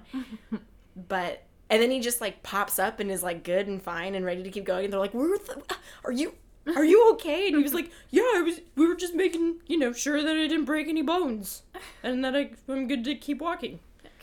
so, While Eddie is riding around in the lab, Frank stumbles into the fridge and stops Riff and Magenta from dancing, pushes them out. Frank goes over to one of the walls where there seems to be just a bunch of champagne bottles in like a storage area. Mm-hmm. Pulls a pickaxe out of the champagne bottles? Question mark? Question mark? uh-huh. and uh, hides it behind his back and walks back out of the freezer. And he just will not let Riff and Magenta have a good time. No. back to work servants like it's for all intents and purposes if this is a family reunion of sorts this is just as much their family reunion like they're kind of hosting i get like I, I don't know why frank won't let them have a little bit more of a good time Rocky, who's in the elevator, is rattling the gates. He is. It's almost like he knows what's coming. yeah and like he thinks he could maybe prevent what's about to occur and like stop eddie's slash his own death maybe Yeah, he definitely. It seems like he feels a connection between the two of them for sure. But with Frank locking Rocky in the elevator, he knows that seals off the exit Yeah. and knows that if Eddie knows that's the only way out, sorry, it's in use. Yeah, Rocky's in there. You can't use it. Sorry. Bye. You can't, you're not going to get over there fast enough to get Rocky out of there because he doesn't put Rocky in the elevator earlier. He Frank has the plan of okay, I should have killed him after I removed half his brain. Gonna finish off the work I left. So Eddie rides his bike into the middle of the scene and stops. Columbia runs for him. He gets off the bike, picks her up, and swings her around and plops her down onto the seat. And she'll stay there for the rest of the scene. Yeah. Yeah, she isn't exactly putting up with Frank's shit no more. Like that rose tinted lens is maybe Starting to fade. Yeah, like she Eddie is not one of the Transylvanians. Like she's been im- immersed in this environment It's like he woke her up to what's really going on. or just like the outside world. Yeah. Like, oh yeah. Oh, Oh, yeah. yeah. I have been here for a really long time. He continues to sing Hot Patootie Bless My Soul. Everyone is singing. I really love that rock and roll. Uh, the camera tracks back in in an ultra close up of Frank as he walks forward past Magenta and Riff Raff. Everyone kind of realizes what's happening all at once. Columbia sees Eddie seeing Frank menacingly approaching him. The camera starts to pan, and Frank is kind of just maneuvering through all of the people that have come downstairs now because as Eddie was, you know, circling the ramp, all of the Transylvanians either jumped off of the off the observation deck or ran to the downstairs. Yeah, Frank raises up that pickaxe, and we cut from that to Columbia giving us her best scream queen scream, digging her nails into her face. It's Scream, scream, scream, scream, scream. yeah, it's very reminiscent of Psycho, the the shower scene in Psycho, where you see the knife come through and then you see her screaming and then you cut back to this and you don't really get to see the action don't but you see see any- the emotion real violence occur. Like you don't see Frank lay the end of this pickaxe into any piece of Eddie, but Columbia's reaction to it, Eddie's reaction to uh, being like overpowered by Frank, informs us of the like true terror of the situation. Yeah. And yeah totally like psych- psycho because we're get we have to it's all up to our imagination to see mm-hmm. how bad frank is attacking eddie. Eddie is backing into the refrigerator. He starts crawling deeper into the fridge. And why an ice pick? Oh, it's very bizarre. Like if there are ice cubes in the refrigerator that Frank like I guess gets ice from there and they're in giant ice blo- if like he serves his drinks with ice that he's chipped off of an ice block that he keeps in the in the lab fridge. Like then a pickaxe makes sense but it's also like that kind of uncanny thing of like it being such a strange weapon. It's not a knife. It's not like a baseball bat or a meat cleaver or a machete or any of the like yeah. go to uh you know. More slasher yeah. choices of weapon. Frank allows eddie to have this big blowout number in the middle of his ceremony in the middle of his presentation and he doesn't interrupt him at any point or try to kill him any sooner in the number like well frank loves a, a good show too Yeah, he loves a con with musical numbers. but it's like total mood whiplash where we're dancing and grooving and jiving and all of a sudden someone's we're seeing being murdered yeah, we're seeing someone getting picked to death. It's so disorienting because it's done so rapidly in mm-hmm. succession that I think people forget Eddie gets killed. yeah You know, I think people who've only seen it a handful of times are like, "Oh yeah, that guy oh yeah Meatloaf's got- in that movie. yeah oh yeah, I forgot Meatloaf was in that movie." You know? So we get a really nice shot of the refrigerator, Frank with his back to the camera, striking down with the ice pick. He hits the ramp door. Uh, Riff Raff and Magenta are standing nearby. We get screams from Eddie. Screams from Columbia. Yeah. Could be screams from Janet. Yeah, honestly, it's just see- screaming from off screen. Yeah, we don't see Brad and Janet reacting at all, which is one of my great mysteries of Rocky Horror is like why don't Brad and Janet run out of the house as soon as they're out of Frank-N-Furter's I mean, maybe they're View? maybe they're too scared at this point. or maybe They've they don't see? Do you I think mean, that I don't he know. there's just so much blood. There's so much blood. like, um, Riff and Magenta are just standing there. They are not helping Eddie. They're not stopping Frank. They're not trying to interfere at all because this is all Frank's family drama. Like, ugh. Of course, this had to happen in the middle of the convention. Of course, his dirty laundry would have to show up in the middle of the convention is mm-hmm. like Riff and Magenta's feeling on it. Totally. Eddie just goes back into this deep freeze because It's like his home at this point. It's Yeah. where he feels the safest. So he's like, well, maybe I can go back in here and everything will be fine. but Rocky 2 returns to the tank Yeah. at the end of Sword of Damocles. So it's like Eddie realizes there's no escaping. Fate is what it is. And at least he got to go out with a bang, like with a mm-hmm. big number. Frank is still holding the ice pick. He's moves into the streaming cold fridge air, which kind of obscures his face. Before he gets obscured, he's got this slasher smile. Very Oh, much so Nancy creepy. from the craft, like big creepy grin on his Uh-huh. face. it's almost like he's baring his teeth, like he's being aggressive, but it's also so frightening because it's his sheer joy at murdering Eddie. Like Yeah. he's so thrilled. It's like Jack in The Shining going up the stairs.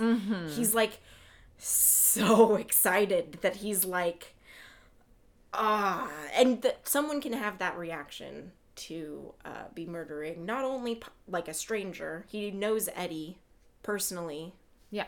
and he's murdering him We get more shots of Columbia screaming and putting her hands to her face. There is now a river of blood on the floor between Riff and Magenta's legs. Uh, Frank stumbles forward to the entrance of the refrigerator, caught a little embarrassed. he drops the ice pick like a mic drop, like totally, Totally. like, boink. just effectively ending the number Yeah. like that's how that song ends and with how evenly framed everyone is right now we got frank who's the perpetrator. Mm-hmm. And then we have his accomplices the two folks who witnessed it happening and didn't feel the need to step in. But then we also get the framing of annabelle and hugh cecil mm-hmm. at the very outside edge of the frame. You know reminding us that There it's are not other people here. yeah, it's not just the six people standing in a room. There's like 50 people here who all just watched a guy get murdered, and nobody is asking who was that guy? What? Kill Everybody's just standing around, not really doing anything, while you still are hearing Columbia screaming bloody murder from off camera. Mm-hmm. There's this trope called break the cutie that this is part one for Columbia, where we're introduced to this sweet, lovable young girl that you root for and you want to see happy and and fulfilled. And instead the writers just like slowly torment the character and break them apart bit by bit and make them like suffer horribly. Um so you know columbia's doomed. Hate to say it. In the original stage show there's a direction that janet is the one screaming instead of columbia which, which is interesting because it answers a little bit of my question of why aren't Brad and Janet concerned at all by this. And I like the idea of Janet being terrified, not knowing what the heck is going on. Brad still being like, "It's fine, Janet. We're we're just visitors here." And people just ignoring Janet because they've otherwise been ignoring Janet the whole night. Yeah, she's just been dramatic for being dramatic's sake uh-huh. the whole rest of the She's night. She's fainted four times already, so they're like, "Oh boy, she's screaming. Can't she shut up?" Again, in the original script, Magenta is picking up ice cubes and placing them in an ice bucket because she's so bored with the situation that she's finding something else to To do. do. Yeah. And I also think that that is hilarious because Magenta is the sass queen I've loved my entire life. Hell yeah. And if we were shadow casting this scene, Mm-hmm. Eddie will have gone up and down the aisles. Mm-hmm. In the theater. You know, fun audience interaction. We usually have Transylvanians in the aisles doing some type of hand jive with the audience to just encourage interaction. Mm-hmm. They'll usually kind of chase Eddie or be chased by Eddie, more mm-hmm. more like it. they are chased by Eddie. Eddie winds back up on stage and Frank will then chase him back into where he entered from. Mm-hmm, mm-hmm. and Frank is so like you said, he's like a little embarrassed that this happened in front of guests. So he explains it as one from the vaults. Describing Eddie as someone just from his past, maybe an ex. Like it's a can of worms that's not even worth going over with everybody. Like, oh, too much history. One from the vaults. But if we were virgins and have never seen this movie before, we wouldn't know that Rocky has half of Eddie's brain. We wouldn't know that the songs are companion songs and being sung by the same Person. uh, brain. I don't know. it doesn't get addressed, and it's so confusing. Like nobody Acknowledges that acknowledges that any of it happened, and we're just moving on. Riff in this uh, originally was going to drag Eddie's dismembered body, so hacked to bits, back into the fridge.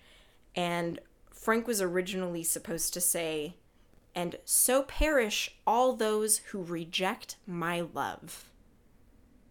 So Eddie rejected Frank. Yep. I think it gives a little too much away. Yeah. You and I have come to this conclusion without knowing this line before. Uh huh.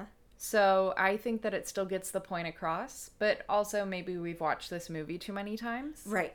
Right. exactly. Like it would be very helpful if it were revealed at that point that Frank is willing to kill people who spurn his advances mm-hmm. because that's important information if Brad and Janet are now trapped and know that Frank will kill them if they don't want to have sex with him. Yeah. Yeah, it's it gives too much away. I like it being a reveal later. Frank at this point realizes his pink rubber gloves are covered in blood and he holds his hands out for Magenta to take his gloves off of him. she reverses them, pulls them off, and at the same time, we hear rattling at the elevator gate. And oh, oh yeah, we forgot. Rocky's still in the elevator. Frank goes, "Oh, baby," which is an interesting line. He calls him a baby right after murdering Eddie, like the juxtaposition of a character just being born and a character being killed in front of our eyes. Mm-hmm. It just emphasizes the circle of life. He stumbles away from the refrigerator, and we see in the background Eddie slumped over, in the corner. dead in the corner. And what a convenient place to hunt your prey. Yeah, you keep him chilled. chilled for later preparations. Frank goes to Rocky in the elevator, opens the gate, and then leans across from him because Rocky's upset. So is is Rocky upset because he's worried that Frank is going to kill him too or is he like, hey, I know what's going on here? Yeah, like Eddie remembering Eddie existed. It's not just a brain transplant. It's not just he didn't just get million dollar man upgraded Yeah. in body like oh his old body still exists. I don't like that. I don't like that you didn't tell me about this. I don't like that you didn't make me a part of this plan and he's not a willing participant mm-hmm. in the transplant. Rocky just is mad dogging Frank. Or he was originally going to have a line saying, Oh no, my little Adonis, you're much too beautiful to be destroyed. But it was changed to, don't be upset. It was a mercy killing. He had a certain naive charm, but no muscle. The two lines are phrased a little bit differently so that it's like instead of Frank praising Rocky, my little Adonis, to don't be upset. Mm-hmm, mm-hmm. And he's saying it like Eddie had misery to be put out of. Mm-hmm. Like, oh, I just, I just took him out back and and shot him. Like he really was suffering. You should be, you should be relieved for his sake that he's no longer suffering. When Frank is the cause of the original suffering, like he's the one who did the brain transplant. So Yeah. it's not exactly the same thing. I didn't seem like he was suffering too much either because Eddie was dancing, he was singing, he was riding a motorcycle. I he seemed pretty cognitive. Yeah, it didn't seem too much like he was uh needing to be put out of his misery. Yes.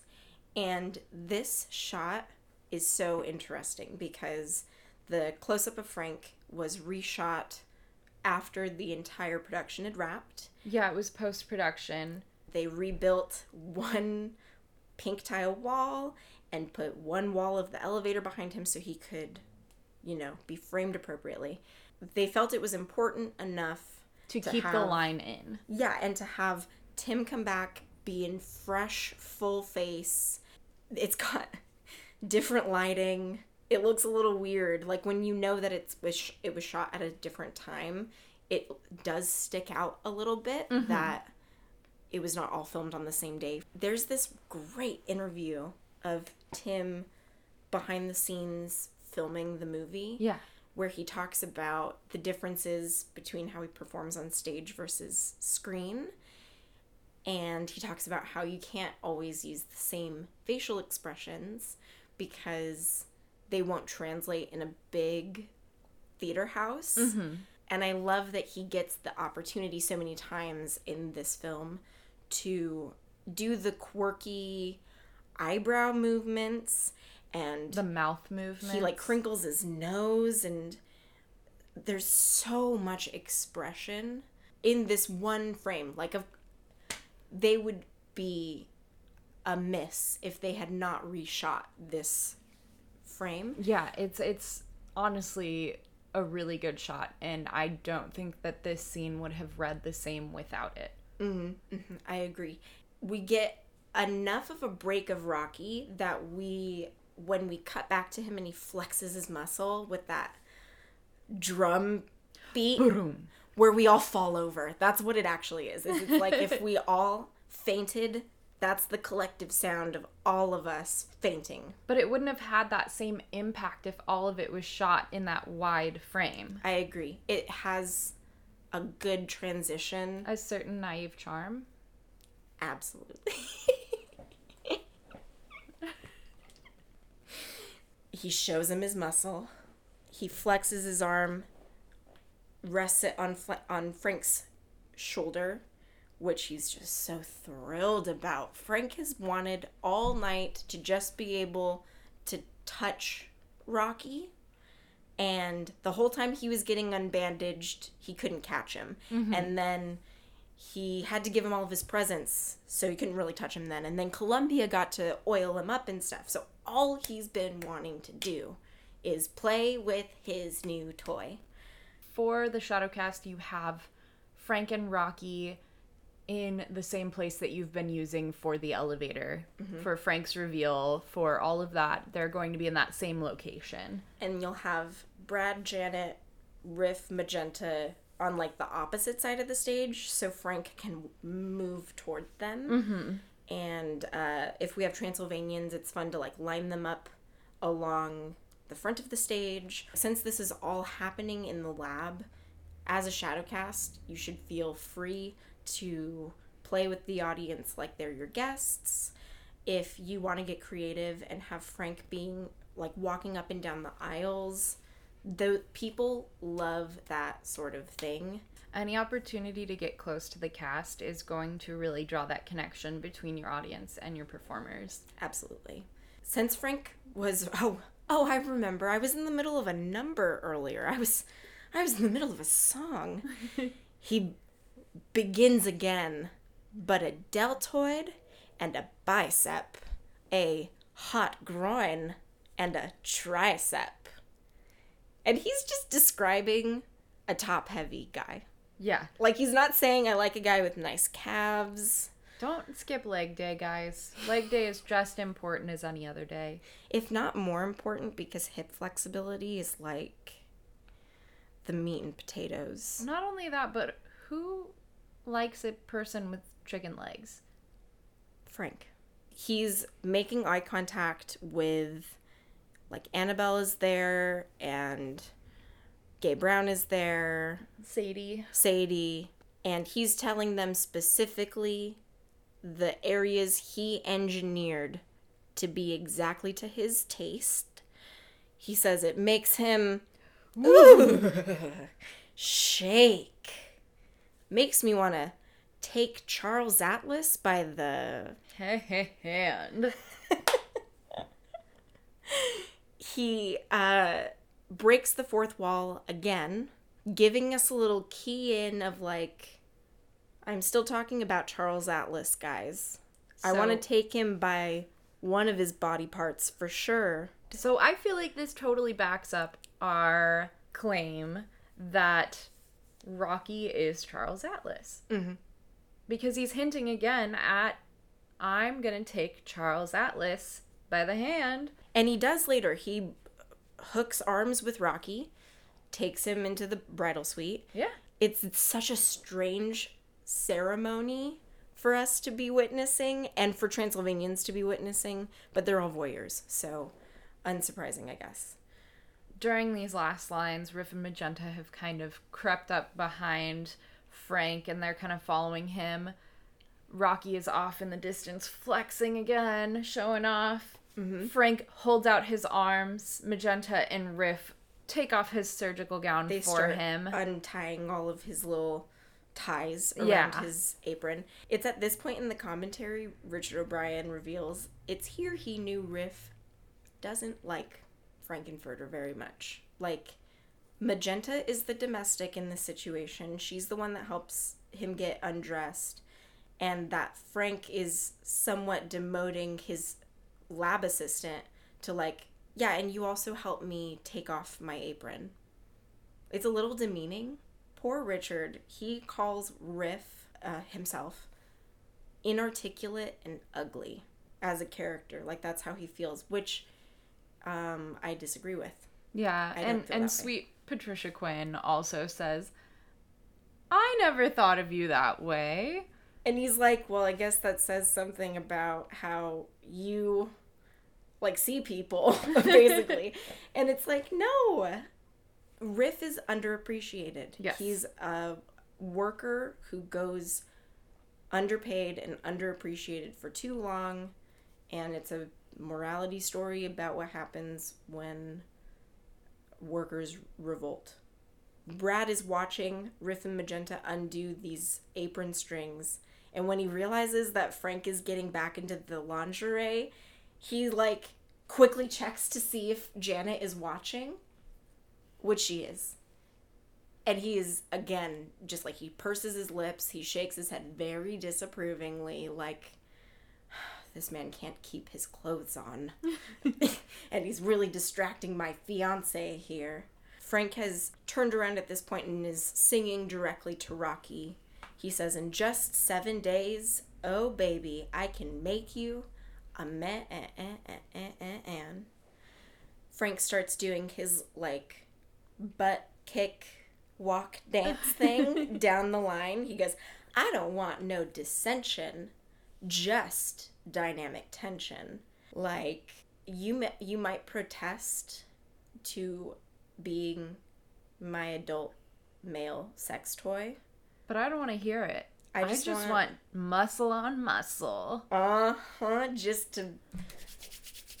that sound. That's all Frank wants to do is rub skin.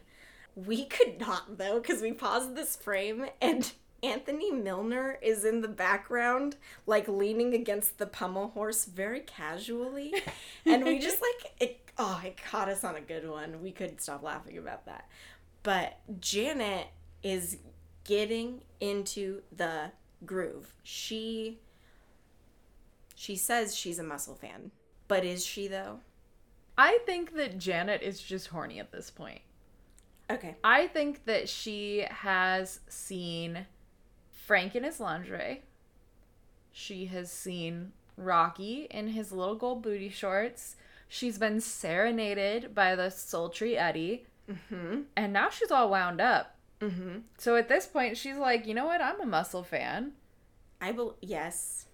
Yeah, because yes, everyone is horny at this point. Yeah. Every like you've seen so many people in various stages of undress that like if you aren't a muscle fan, you probably are at this point in the movie. But I also am not sure if she's just bought into the advertisement. Yeah. Literally that Frank is selling to her.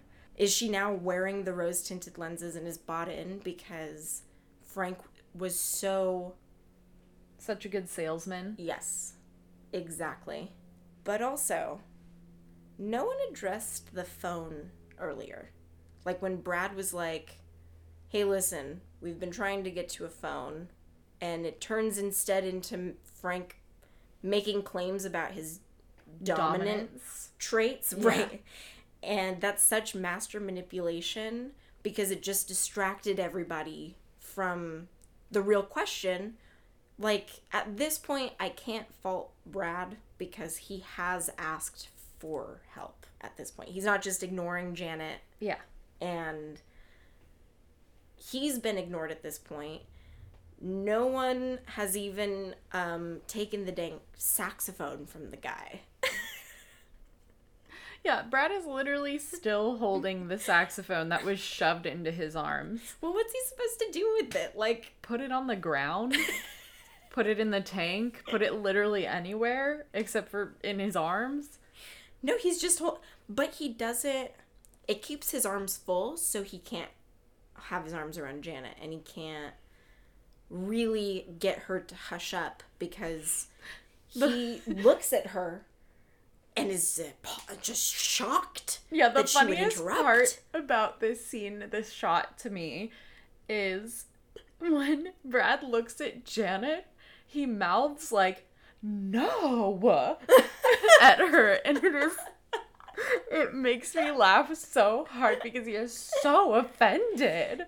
She rolls her eyes, she looks down, she's been caught, she forgot that she didn't come here single. and everyone continues singing In just seven days, I can make you a man. Dig it if you can. In just seven days, I can make you a man. And he does his like his Tim Curry thing. It's just the thing that he does when he's doing the thing. it's just so like masterclass performer. He has so much attitude as Frank-N-Furter, even though he just murdered a guy. Like we're watching this and we get re-charmed by him in I think 30 seconds flat. During this last line, Frank makes eye contact with Rocky gives him this little smirk. Rocky's facial expression does not change, by the way. It's nope. Com- like stays hundred percent the same the entire time. Mm-hmm. Frank grabs his arm, hooks it around his, and then Riff and Magenta. We cut to just after they've pulled a couple ropes to open the curtain that was behind Frank's podium and microphone earlier, revealing a bridal suite done out in black silk It's got everything in there. It's got like an atlas stained glass window, RNF monogrammed pillows on the bed. That's a canopy bed with candelabras on either side. I love an evenly framed shot. I am a stan of them. Can't help it. uh, because we also have those two statues of David that have nail polish And lipstick. lipstick on. And there's even nail polish on their toes. Uh huh. And Columbia is still sitting on Eddie's motorcycle. She's is like her facial expression changes very subtly, and you have to be paying very good attention to notice. She's a little bit upset still because I mean obviously her boyfriend just got murdered. But she also genuinely cares about Frank and mm-hmm. his well-being, so she is happy mm-hmm. for Frank because now This is the, the, experiment they've been working on. Yeah. she's. This is what they've all been waiting for. Like she's happy to see the success. Well, not only that, but also at this point in this song, it has started to change into the literal bridal march. The mm. bum, bum, bum, Mendelssohn's bum, bum. bridal march. Yeah. Yes. And she starts to just like get bummed out again because it's like she realizes, oh man, the guy I liked, he's not even here anymore. Like, whoa.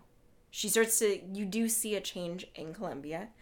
Um, Frank and Rocky walk forward. Uh, Ro- Rocky's kind of hobbling forward between the two lines of guests who are throwing confetti at them and shouting their approval. Rocky, Rocky, rah, rah, rah. Rocky, Rocky, rah, rah, rah.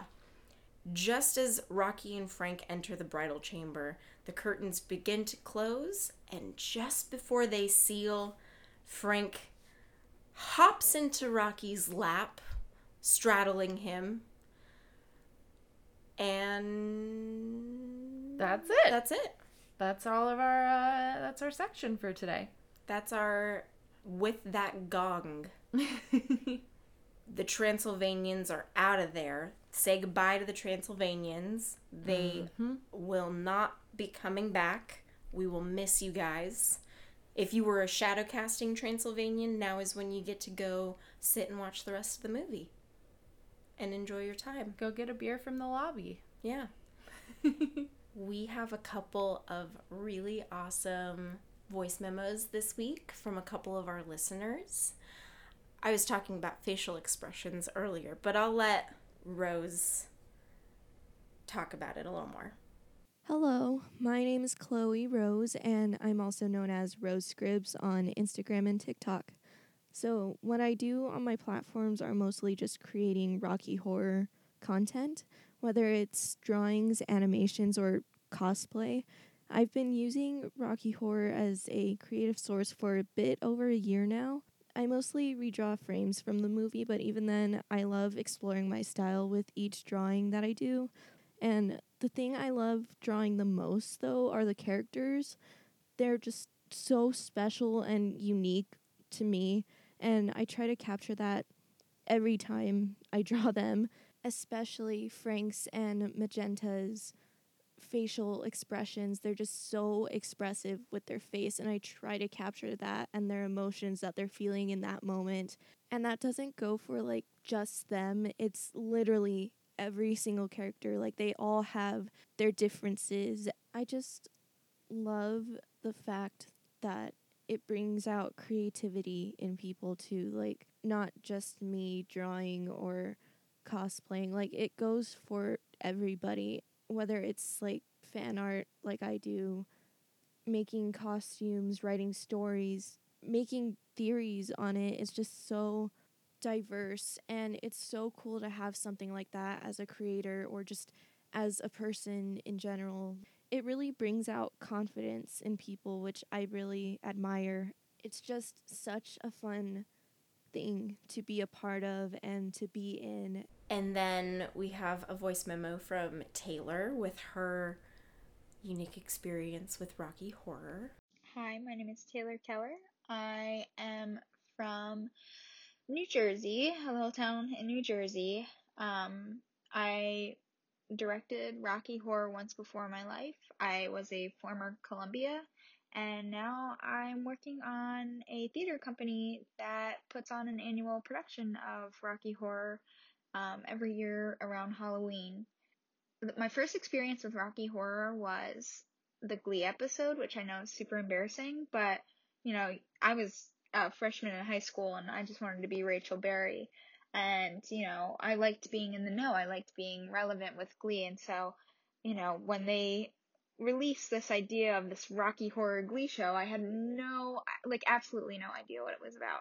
I come from a household that doesn't talk about sexuality or, you know, the queer community. My parents are kind of reserved in their viewpoints on that. And so when this Glee episode came out, I remember asking my parents if I could watch it. You know, my mom, knowing nothing about it, said, sure, I don't care, why not? And I just remember the minute Tim Curry takes off his cape, I was like, what is this? And how are they going to do this on Glee? And I was just like, I was so shocked because I never saw a man in drag before.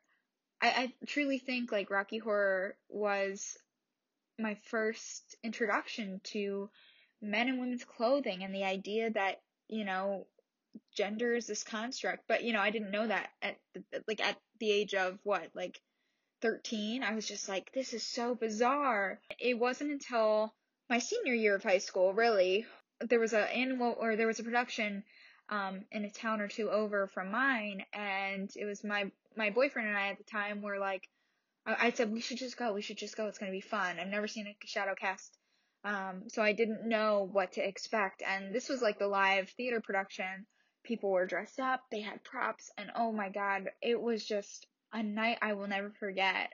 You know, I went back the following year to see it again, and then, you know, as I got into college there was always just like this thought in the back of my mind like I want I love the show. I need to do the show. In a weird way, Rocky Horror is home to people. Um, I think people can find, like, kind of find acceptance in this community where, you know, sure, the movie doesn't make sense or the music's not, like, top notch or, you know, whatever, but it allows your inner unconventional conventionalist out. Like you you you can come as you are and there's a place for you in Rocky Horror. There's always a, you know, a, a home for you. And we love getting these voice memos because we're getting such good like conspiracies and opinions that are helping us inform the research that we're doing mm-hmm. and the kind of bigger, I guess, thesis statement that we're trying to answer, you know? If you guys want to send us voice memos, like our DMs on Instagram are open. Yes. Uh, or you could always email us them at timewarpradiopod at gmail.com. Follow us on Instagram at timewarpradio. You can also find us on Twitter. That's right. We have finally joined the Twitter realm. We are Time Warp Rad Pod. Our Facebook is Time Warp Radio Podcast. And our blogspot is timewarpradio.blogspot.com. We'll be posting a bunch of meatloaf. That is where I will post my meatloaf recipe. there we go. I finally know where to put it. You know, I do have a really good meatloaf recipe that I got from a Disney princess recipe book, so maybe ah. we'll share that one. Heck yeah. But we will see you guys next time. And don't forget, on, on Wednesdays, Wednesdays, we, watch, watch Rocky. Rocky. Bye. Bye. Please don't forget to rate, review, and subscribe. It really helps us out, and we appreciate all your feedback. We'll see you next time.